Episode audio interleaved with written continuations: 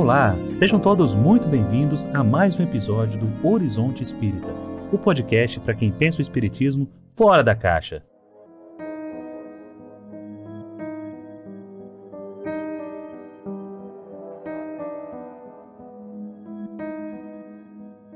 O que acontece depois da morte? Foi com a proposta de investigar todos os elementos que envolvem este, que é seguramente um dos maiores mistérios da humanidade, a Netflix lançou no dia 6 de janeiro de 2021 a série documental A Vida Após a Morte.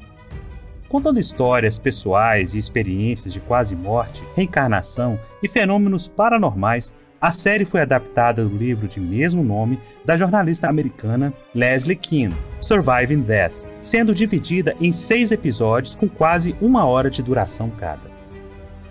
O primeiro episódio apresenta as experiências de pessoas que foram tecnicamente dadas como mortas por alguns momentos e voltaram à vida para contar o que viram. Os dois episódios seguintes tentam dar algum tipo de explicação ao investigar o trabalho dos médicos profissionais nos Estados Unidos e na Europa. Nos dois capítulos seguintes, acompanhamos algumas tentativas de comunicação com o mundo espiritual e também alguns dos estudos científicos de pesquisadores que tentam desvendar se há algum tipo de consciência após a morte e como seria possível registrá-la.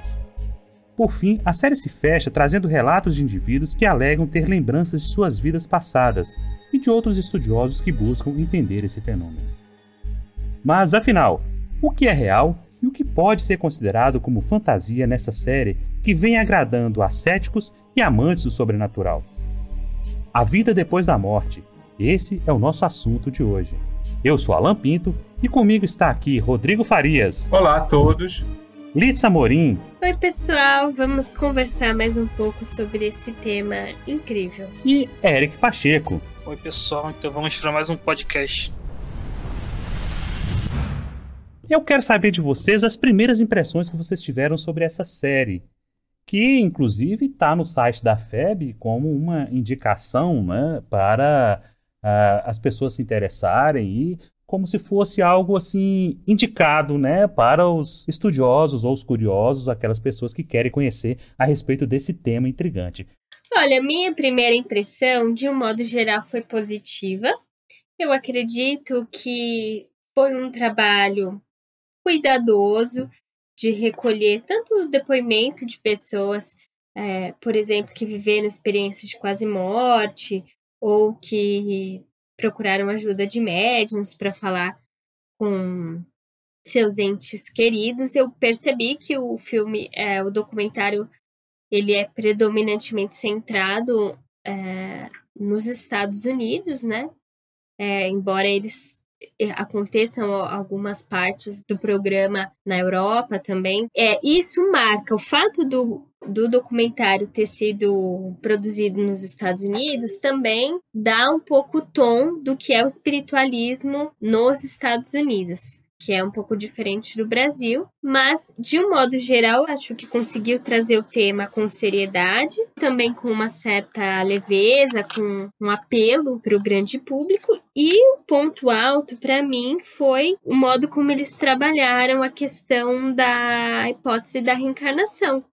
Né, entrevistaram um pesquisador, que é o Jim Tucker, que continua o trabalho do Ian Stevenson, entrevistam também uma outra pesquisadora, Antônia Mills, que faziam parte assim da rede de contatos da Associação Brasileira de Pedagogia Espírita, da qual faço parte. Então, a minha primeira avaliação é positiva, embora a gente precise entender que não é um documentário espírita.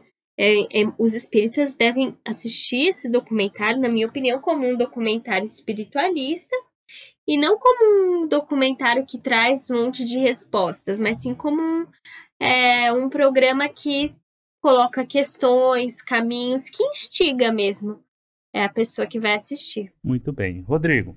Olha, é, minha, minha visão é um pouco mais ambígua, né? Porque pelo lado pessoal, é mais do mesmo. Tipo, para quem acompanha isso, e eu faço isso há quase 30 anos, né? Para quem se interessa por essas coisas, lê sobre, procura ver programas de TV sobre, não tem assim grandes novidades.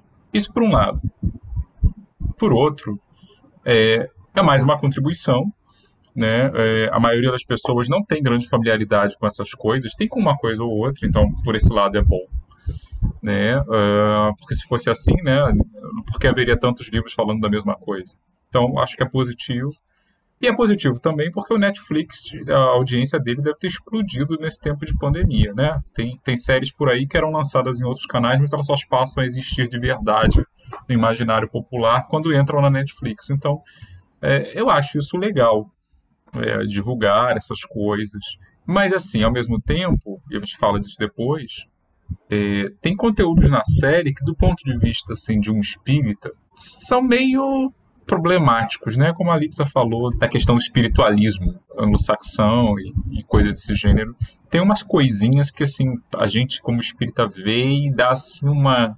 Um, é, né, dá um, um incômodo, um incômodo no estômago, coisas do tipo, mas disso a gente fala depois. Assim, como iniciativa de divulgação popular, acho que é perfeitamente válida. Eric. Bem, eu achei interessante, né? O método para divulgar esses temas para não espíritas, até quem não, mesmo quem não conhece o espiritualismo, é interessante com a abertura desses temas, né? Não é um documentário espírita, né? A influência do moderno espiritualismo, lá que começou com as irmãs Fox, né? E depois teve outros grandes nomes como Arthur Conan Doyle, uh, William Crookes, uh, Alfred Russolace e outros, né? Mas é interessante uh, para divulgar esses temas, né?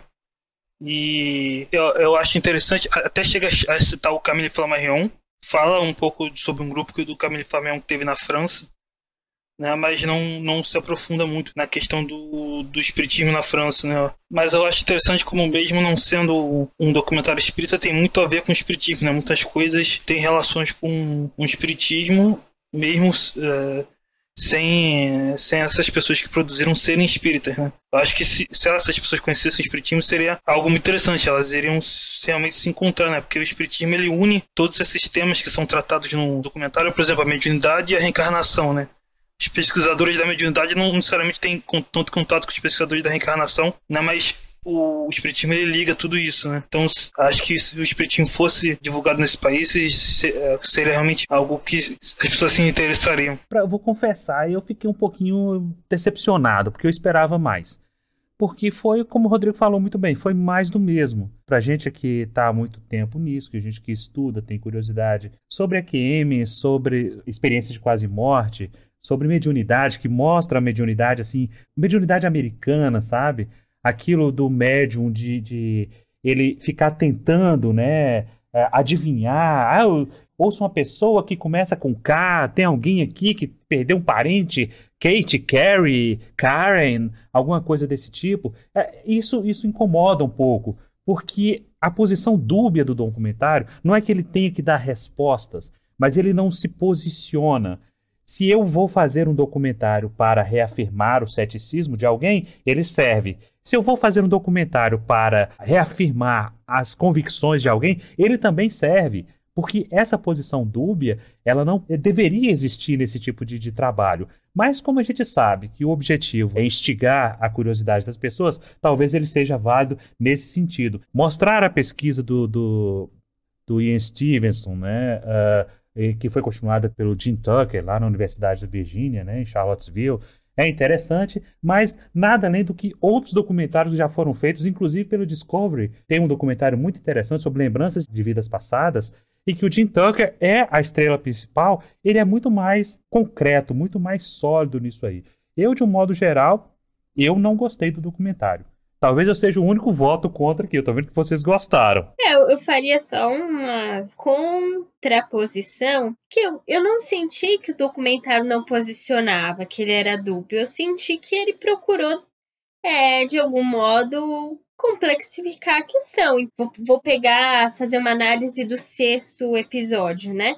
Ao mesmo tempo em que o Jim Tucker, ele fala das evidências a favor da interpretação de que aquelas crianças eram reencarnadas. Ele traz senões, ele traz o outro, digamos assim, o que, que poderia ser indicativo de que a criança estava inventando, né?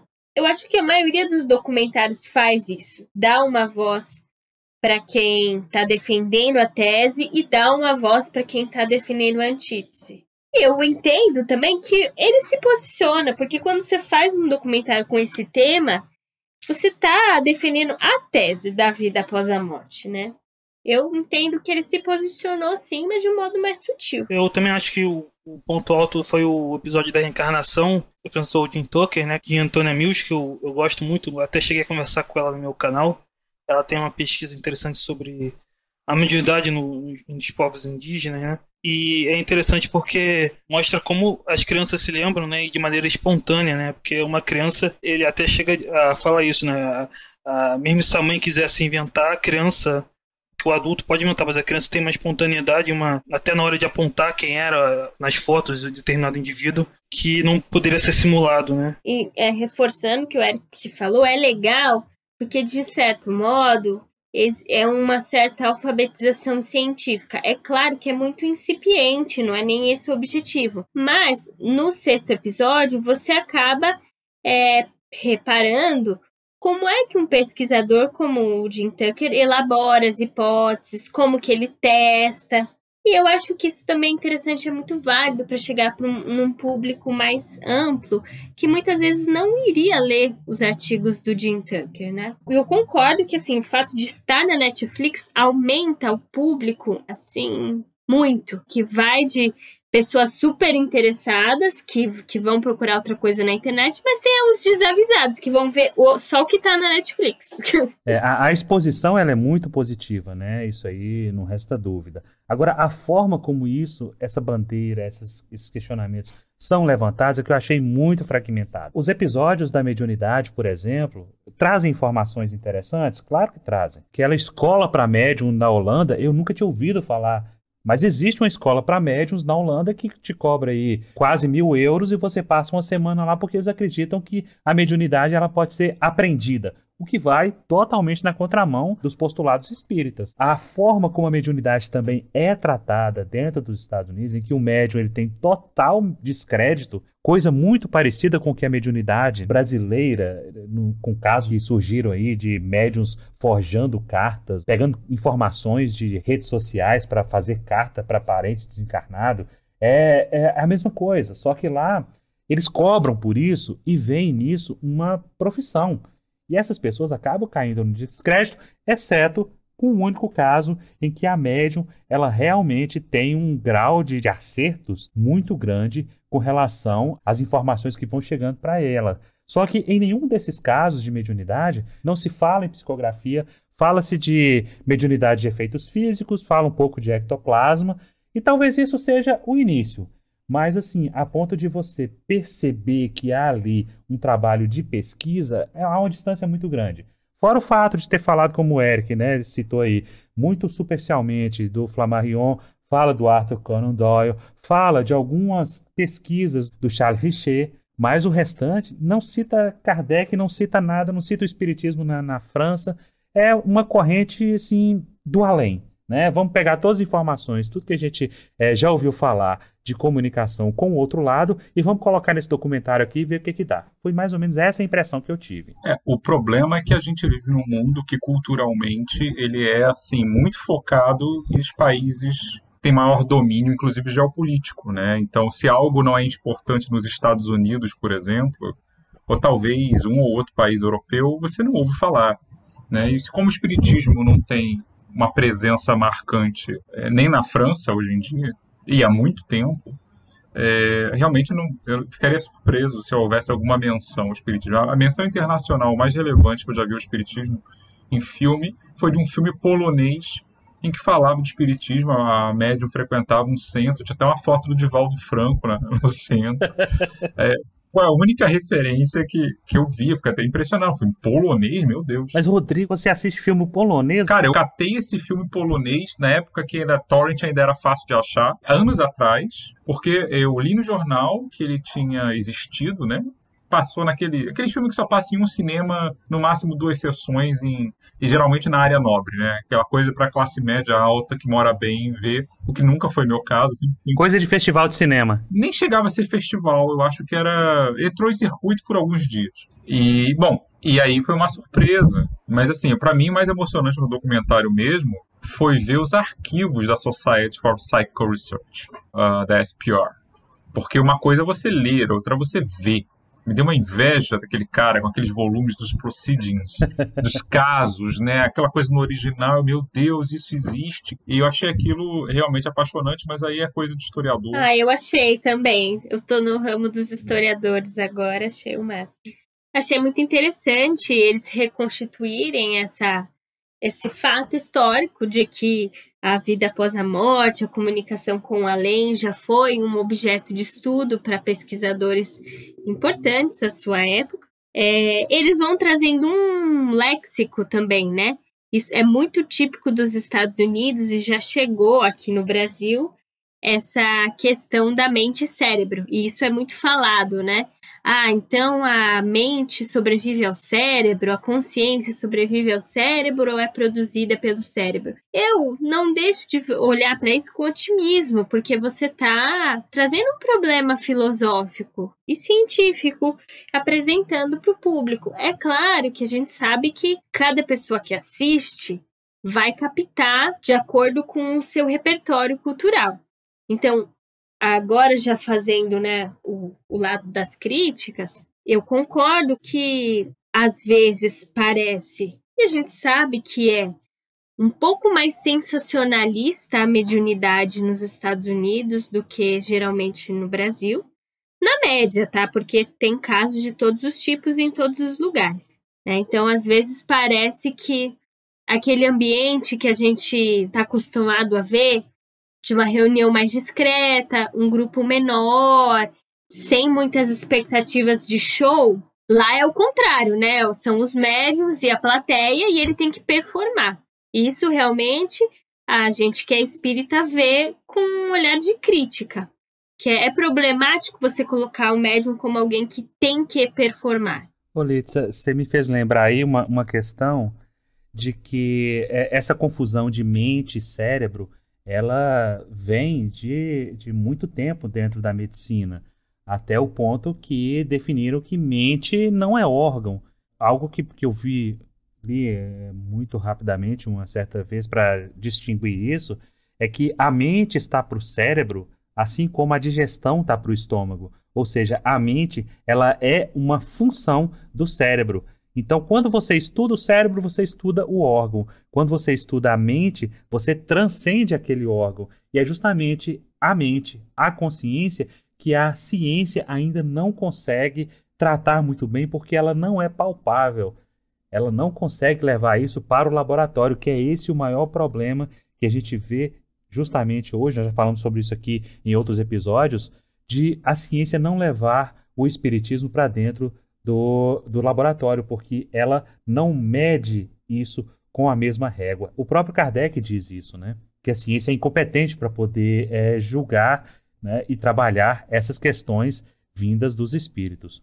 Eu não sei até que ponto ele estava correto com relação a isso, eu tenho minhas dúvidas, mas vamos lá. Mas essa ideia de que a mente é só uma função do cérebro, ela é materialista e reducionista, né? Pra, para os espiritualistas, a mente não é só uma função do cérebro. Ela precisa do cérebro para se manifestar, mas a gente acredita que existe um eu. Você pode chamar de consciência, de mente, de espírito, mas que existe algo daquele indivíduo que permanece após a morte.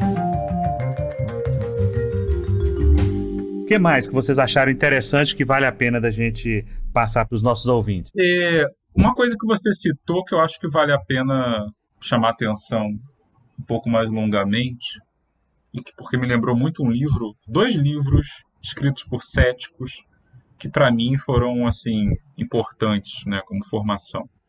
É, o primeiro foi O Mundo Assombrado pelos Demônios do Carl Sagan, dos anos 90, acho que foi um dos últimos livros dele. E o outro é, foi Porque as Pessoas Acreditam em Coisas Estranhas, do Michael Shermer, que é editor da revista Skeptic, uma revista de céticos que tentam desmascarar, na expressão deles, é, alegações paranormal. Tipo Padre Quevedo, mas eu acho que mais, com mais sinceridade. É, eles falam muito de uma coisa que eu acho muito interessante, que eu acho que é, o Alan citou, que é ilustrado lá no episódio sobre médiums, é a questão da leitura fria. Porque um dos episódios pelo menos um, eu não lembro se eles apareceram em mais de um. Um dos episódios é muito focado na questão de você tentar obter comunicações dos entes queridos desencarnados, né, através de médiums, e mostra uma associação de pessoas que perderam é, pessoas da família, pessoas queridas, e eles ficam fazendo uma espécie de tour por vários médiums até conseguir o máximo de comunicações que eles julgassem que são relevantes. Mas é, me chamou muita atenção como nesse périplo que o, uma das pessoas mostradas, um homem, né, faz por vários médiums, eu não sei se aquela pessoa, a médium, no caso, era uma mulher, se ela tem alguma autenticidade. Mas o que eu sei é que uh, o método de consulta que é comum esses, entre esses médicos profissionais em países de língua inglesa, não sei em outros, é muito aquilo que é a chamada leitura fria, né? Que é aquela coisa de médium de palco, como o Alan falou. Tinha, teve até aqui na TV a, a cabo no Brasil, já teve durante um tempo um programa de um desses médiums, eu não lembro mais quem era. E que é mais ou menos isso. Estou sentindo aqui uma pessoa que é um homem, uma mulher, não sei o quê. E aí você vai jogando o tempo todo para a pessoa te dar respostas. É claro que eh, geralmente são coisas vagas. É claro que eu, por exemplo, não saberia montar uma narrativa muito coerente com base em pistas tão vagas, né, tão superficiais. Isso aí me lembra aquele caso dos prestidigitadores que Kardec falava no livro dos médiuns, né? Isso, isso, isso. Dos adivinhos. Né? Isso, e eu acho assim, tem muita coisa ali que cheira muito a técnica, a própria metodologia.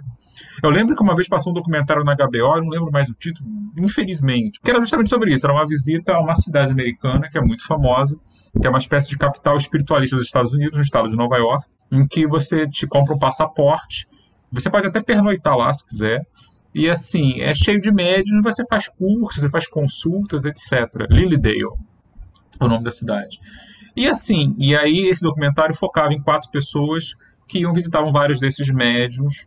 Uns eram mais convincentes, outros menos, mas você vê que era uma coisa, agora o olhar espírita mesmo. Não tem uma prece, alguns deles não tem nada, a pessoa senta na sua frente, você imediatamente já começa a falar coisas, a jogar perguntas, jogar questões, não tem uma concentração, não tem absolutamente nada, você fica pensando assim, olha, ou esse sujeito é uma pessoa extremamente talentosa em termos mediúnicos, né? Tipo, vai no automático, não precisa, não fecha o olho, não é coisa, não tem nada. Ou assim, isso é puramente técnica de leitura fria, esse é o nome. Né? Você vai jogando várias coisinhas, várias coisas, e a própria pessoa vai respondendo, preenchendo as lacunas, e até você parecer que está dando alguma mensagem coerente. São sempre mensagens genéricas. Não que as mensagens obtidas por médios brasileiros, por exemplo, sejam necessariamente maravilhas de coisas. Embora a gente sempre goste de destacar aquelas cartas que têm detalhes que ninguém poderia saber, né? pelas quais o Chico Xavier, por exemplo, é muito elogiado. Boa parte das mensagens dos espíritos desencarnados são mensagens assim, mensagens bastante sentimentais, né? É, realmente você, eu acho que se eu, se eu fosse um jornalista investigativo fazendo um documentário sobre isso, em vez de simplesmente mostrar a pessoa indo atrás das mensagens, eu procuraria um pouco mais a fundo. Por exemplo, o médium sabia o nome da pessoa que ia consultá-la. Teve um caso que, no própria série mostra, que eu acho que isso é também interessante. Teve pelo menos um caso. Ó, cuidado com o spoiler, hein? Agora eu vou ter que dar. Ó, se você quer surpresas, eu sugiro que você ouça o podcast depois de ter visto a série. Se não, sinto muito, querido. Dá pause agora, vai assistir a série e volte. Isso em que, assim, uh, é uma médium, que ela aparece, inclusive, na categoria de efeitos físicos, mas depois ela aparece também como médium de efeitos inteligentes, e em que ela consegue dar vários detalhes sobre o desencarnado que a pessoa procurava, mas depois eles conferem e muito daquilo, quase tudo que ela havia dado de específico, estava disponível na, no Facebook do falecido. Ou do restaurante onde ele trabalha, uma coisa assim. É, tem uma, uma frase que ela diz, né? Ah, o seu pai falava muito isso. Isso. Mas assim, é, quando você vê um documentário, você espera que a pessoa investigue minimamente para poder avalizar isso, não vira uma peça de propaganda. Eu acho que a gente está muito acostumado nesses, nessas produções, a gente vê como documentário, mas no fundo elas acabam sendo peças de divulgação de quem já crê, porque não tem essa confrontação. E pessoas que estão atrás de mensagens de entes queridos, elas já têm uma predisposição a ficar empolgadas com coisas mínimas, claro, né? Mas quem produz pode ir além disso. Né? É isso. E essa empolgação é um campo assim, farto para os aproveitadores.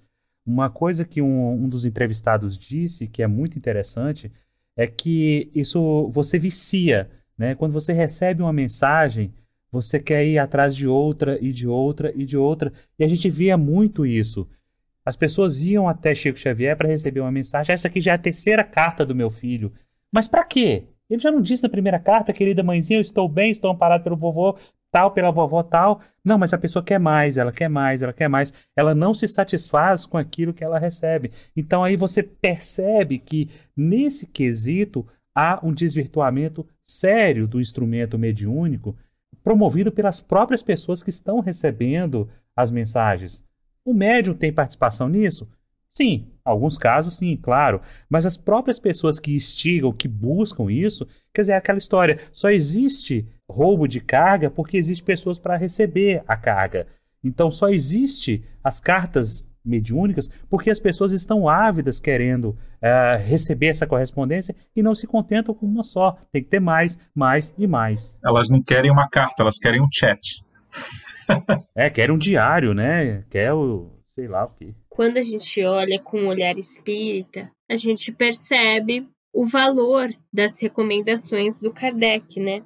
Porque tanto no sentido da mediunidade não ser cobrada, da descrição do médium, da falibilidade do médium, da a toda, digamos assim, a prevenção que o Kardec fez aos espíritas contra os falsificadores e também uma coisa que chama atenção é que, por conta desses cuidados, a gente constituiu no movimento espírita brasileiro, por exemplo, as reuniões mediúnicas de assistência aos espíritos, que elas estão longe de ser shows, né? Os espíritos, ah, seja lá de suicidas, boêmios, crianças, espíritos, né, que morreram e estão deprimidos, você vai atender esses espíritos anônimos e ajudá-los, e isso acaba instruindo também as pessoas que participam da reunião mediúnica. Não tem esse personalismo muito forte, essa relação às vezes obsessiva entre o parente e o falecido. Então, eu acho que nesse sentido, quando a gente olha para o movimento espiritualista nos Estados Unidos, a gente vê como as orientações de Kardec acabaram produzindo frutos interessantes, mais úteis para a prática mediúnica aqui no Brasil. É claro que o Brasil também está sujeito aos seus desvios, aos seus problemas, mas eu estou falando assim, na média, via de regra. Outra coisa que eu queria chamar atenção é que as pessoas que têm experiência de quase morte, principalmente no caso dessas pessoas, né, elas vão narrar cenários com algumas coisas em comum, mas cenários diferentes entre si e que estão muito sujeitos à subjetividade, né, de quem vivenciou. Então também é uma coisa que a gente como espírita entende, eu acho que o Kardec propõe essa leitura de que o espírito faz uma leitura subjetiva da realidade seja encarnado, seja desencarnado. Então, cada pessoa que teve a experiência de quase morte, ela vai narrar lembranças pessoais. Que tem muita coincidência, né? Muitos vêm à luz, vêm entes queridos, mas também tem essa coisa, né? Aqueles que que vão narrando coisas diferentes. Alguns narram, por exemplo, aquela experiência de a consciência se dissolver, né? Aquele panteísmo que o Kardec descreve. E eu acredito que isso tem a ver, sim, com o modo da pessoa encarar a vida, dela interpretar os acontecimentos, que é legítimo, mas que a gente não deve encarar a descrição de um espírito encarnado ou desencarnado como retrato último e fiel da realidade espiritual, né? No, episódio do, do, sobre a quase morte, né, as experiências de quase morte, assim, eu, eu concordo com, com isso que você coloca, Litz, porque existem certos componentes que fazem parte da crença pessoal de cada um, e talvez isso esteja arquivado em algum lugarzinho nosso lá, e a gente acaba indo para esse lugarzinho. Mas existem coisas que, por exemplo, é, em mais de um caso que é narrado, sobre a questão do espaço-tempo. E eles colocam isso, que parece que o espaço-tempo some. E a gente sabe que o espaço e o tempo fora da realidade material, ele acaba sendo outro. Isso eu acho um ponto interessante nessas experiências de EQM. Eu acho que essa coisa da EQM talvez seja um dos casos em que é, tenha menos novidades no campo. Né? Para quem já leu Raymond Moody ou os comentários de 40 anos atrás, Moody foi o grande popularizador disso num livro que se não me engano é de 74 ou 76. Realmente tem muito mais o que, o que se dizer que eu saiba. Né? A única novidade, talvez, seja que aquele. Hoje já tem tantos casos acumulados que aquela história do túnel de luz deixou de ser a única narrativa possível. Tem pessoas que relatam experiências bastante desagradáveis.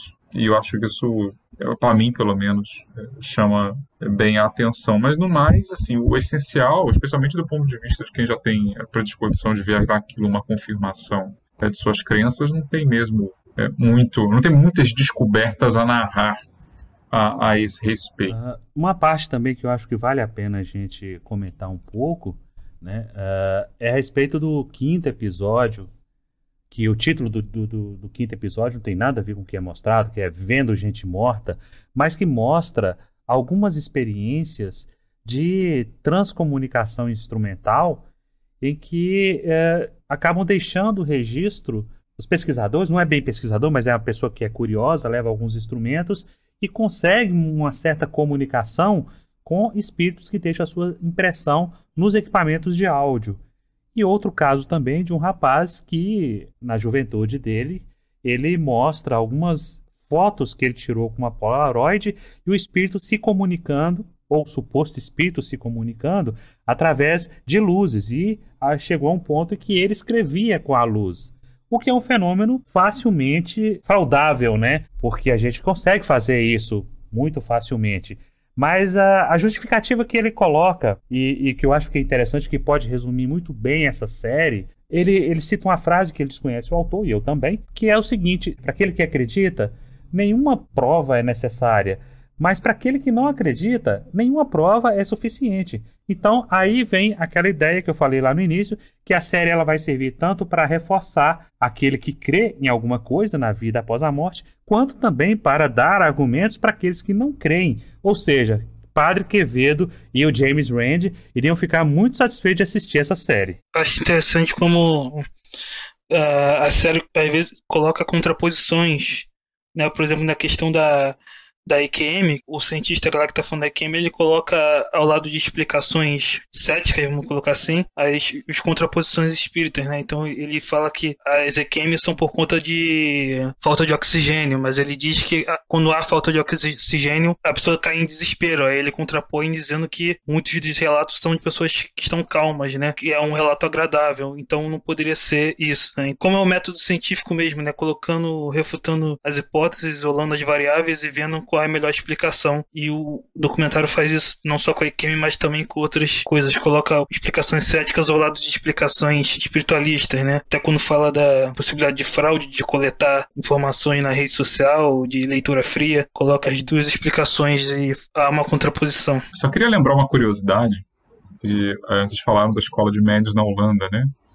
Que é no episódio que fala muito de efeitos físicos. Eu acho interessante né? Embora eu, tem duas coisas que estão me chamando muita atenção. A primeira é quando se fala da questão da ausência de luz, né? É, eu acho notável que em, pleno século XXI ainda se prefira é, gravar apenas áudio de sessões de materialização quando você tem câmeras que filmam no escuro foi chocante para mim ver que aquele grupo eles, eles gravam apenas áudio para não atrapalhar o fenômeno, ou seja, você não tem, você que assiste, não tem nenhum registro do fenômeno em si. E é tremendamente confuso porque aparentemente seria uma sessão de materialização, mas pela voz você claramente dá a impressão que dá é que é o médium fazendo vozes. Ah, assim, então eu ficava me perguntando: peraí, esse espírito está falando como? Ele se materializou e está falando com as pessoas? Ou ele está falando pelo médium, pela via tradicional? Então, assim, é, eu achei muito peculiar é, esse, esse, fácil conformismo aquele não registro, é, especialmente se tratando de coisas que teoricamente seriam feitas para dar uma comprovação. Inclusive essa coisa que o Rodrigo falou da voz, né? É, inclusive essa mesma média ela dá uma psicofonia depois, fazendo a voz da criança, né? E aparece ela dando psicofonia e é a mesma voz da materialização, né? Então é estranho se, se é realmente da boca dela ou, do, ou da suposta materialização. Mas é transformar num show realmente. Materialização, pelo que a gente sabe, é um fenômeno raro que dá trabalho e você fazer e não fazer registro nenhum. Me lembra muito uma coisa que eu jamais perdoei, vocês me perdoem mesquinharia de espírito, que é aquele livro né, de é, espíritos decaídos materializados do, acho que é presidente do Lar de Frei Luiz, um dos diretores, que narra sessões de materialização num centro espiritualista muito famoso no Rio, o Lar de Frei Luiz. ele diz que ah, durante anos fotos eram tiradas das sessões de materialização, mas que como eram espíritos ah, inferiores, eles optaram por escrever o livro, porém não reproduzir as fotos, só reproduziam as fotos dos objetos afetados pelo vandalismo dos espíritos, o que a mim, pelo menos, soou como algo absurdo. Então me perdoem. Faz faço aqui a crítica pública, porque eu acho que a gente tem que fazer mais isso no movimento espírita. Se você promete uma coisa, você tem material. Você... É muito conveniente, né? Pois é, muito conveniente. Você não mostra o que você tem, não faz o menor sentido. Então fica quieto. A menos que realmente você tenha se contentado a só pregar para convertidos, que eu acho que é o caso. Eu acho que a gente pode chegar à conclusão de que é um documentário que foi pouco criterioso poderia ter feito uma investigação mais, digamos assim, apurada. E aí, acaba dando esse tom de propaganda, né? Mas a curiosidade, na verdade, que eu ia mencionar não era nem sobre o documentário em si, porque a escola de médios é na Holanda. E eu lembro que uma vez eu li, né? Eu gosto muito de, de pesquisar essa coisa de mediunidade fora do contexto espírita brasileiro, né? Mas às vezes é difícil aquela horda de livros New Age, coisas do gênero. E eu lembro que uma vez eh, eu achei um livro que é, é relativamente recente, deve ter sido escrito nesse século, de uma médium, que ela também faz consultas, é uma médium profissional. Eu achei interessante que era o guia dela, porque o livro é narrado por ele em primeira pessoa, né? O guia dela se chamava Yeshua de Nazaré. Nossa! Né? E, pois é, o próprio. Né? Então, caso alguém se interesse, saiba que Jesus em pessoa, né, dá consultas, faz leituras mediante paga é, na Holanda. Eu não lembro mais o nome da médium e, sinceramente, mesmo que eu lembrasse, eu não diria mas fica valendo aí a curiosidade. É, a, assim como tem as pessoas que lembram de outras vidas e são sempre da nobreza, tá sempre Cleópatra, ou da, da aristocracia francesa, espírita brasileiro em particular, quase sempre é francês ou espanhol. Ninguém é um camponês chinês, ninguém é um catador de arroz no Vietnã, ninguém vem de uma aldeia no, no centro da África, todo mundo só vem da Europa, é, e sempre da Europa glamurosa. Né? Também grandes mestres espirituais dão consultas particulares em certos lugares. Gente, agora eu queria saber de você o seguinte, de finalizar. Vocês recomendariam essa série para quem? Bom, eu recomendaria, sem dúvida. Recomendaria, acho que vale como uma introdução, uma introdução geral a um assunto que está na cultura popular e não vai sair nunca. Então, sim, eu recomendaria, mas com a recomendação eu também talvez sugerisse para a pessoa, se quisesse se aprofundar um pouquinho, ou faria alguma advertência prévia, olha, tem coisas ali que, é, do ponto de vista espírita, serão mais, são mais fantasiosas, mas assiste e depois me diz o que você acha, porque é o fenômeno. E o fenômeno interessa, chama atenção. Depois, quem quiser, segue. Né? Eu recomendaria, inclusive, para quem não é espírita ou não é espiritualista, vale como curiosidade. Ninguém nasce propriamente espírita ou espiritualista. Né? É, é, a gente pode ter dificuldade em distinguir o que é falso do verdadeiro, mas alguma coisa há, sem dúvida nenhuma. Então, vale como uma introdução. Recomendo sim. Lita. Olha, eu recomendaria, recomendaria que qualquer pessoa interessada no assunto assistisse o documentário e ouvisse o nosso podcast. Mas também fico pensando que talvez seja de lamentar que eles talvez tenham sido pouco criteriosos quando poderiam, se você realmente faz uma investigação mais profunda e tenta afastar o que parece muito charlatão, você traz mais credibilidade para o seu documentário, para as investigações, né? Então, você colocar um pesquisador como o Jim Tucker, que expõe o seu método, que trabalha em grupo, né? Que tem um certo respaldo institucional, junto com outros grupos que fazem uma coisa do tipo: ah, tem uma sessão de materialização, mas a gente não grava, fica chato, né? Eric. Eu recomendo para espíritas e não espíritas, né? Para quem se interessar pelo assunto. Acho que pode ser interessante para quem não conhece, né? Principalmente para se introduzir nesses temas. Embora possa dar uma impressão falsa se a pessoa achar que é espírita, né? Por exemplo, essa, essa manifestação física que teve, né? Da a mulher ficar amarrada lá. É realmente estranho, né? E a pessoa, se a pessoa for alertada que aquilo não é exatamente espírita, que tem certas dif diferenças, acho que ela pode assistir de boa, tranquilo. É, eu recomendaria como entretenimento, não como um ponto de reflexão ou de que vai mudar as minhas percepções. Não assista sem esperar muita coisa, despretensiosamente, como a Alitza colocou muito bem, assista e depois ouça o nosso podcast. E havendo dúvidas, manda pra gente. Vamos ver o que, que você achou. Põe aqui nos comentários, uh, lá no Instagram nosso, no Facebook. Se você assistiu, concorda com a forma como o documentário foi feito? Ou você se sentiu meio assim num documentário do Michael Moore, cheio de exageros e cheio de frases prontas e de efeito? Coloca aí pra gente. E a gente finaliza aqui desejando a vocês um bom entretenimento com a série. Ela vale a pena, é interessante sim, mas é, com algumas restrições sobre tudo isso que a gente falou aqui. Não leve isso tão a sério. Saiba separar o que é fato do que é fake dentro dessas séries que elas acabam tendo um objetivo que é só do, do diretor e só de promover a discussão e o debate. Então é isso, meus caros. Fiquem conosco e até a próxima. Tchau, pessoal. Até a próxima. Então, tchau, pessoal. Até o próximo episódio. Até o próximo episódio, pessoal. Visite o nosso portal para ouvir outros episódios e conhecer os demais podcasts através do horizonteinfinito.com.br. Tchau, gente. Não, dá tchau direito, Rodrigo. Até a vista, meus queridos irmãos. Pronto, sou. Não, menos, Rodrigo, menos. Ah, tá bom. Ô, Rodrigo, meio termo, Rodrigo. Até o próximo episódio, pessoal. É isso aí. Fique conosco e até a próxima. Um, dois, três, testando. Ah, eu adoro ver esse eletrocardiograma no Audacity. É verdade, é um gráfico bonitinho. Significa que ele está registrando o meu som. Eu acho isso tão lindo. É, eu vou deixar isso aqui lá no, no final, nos making off.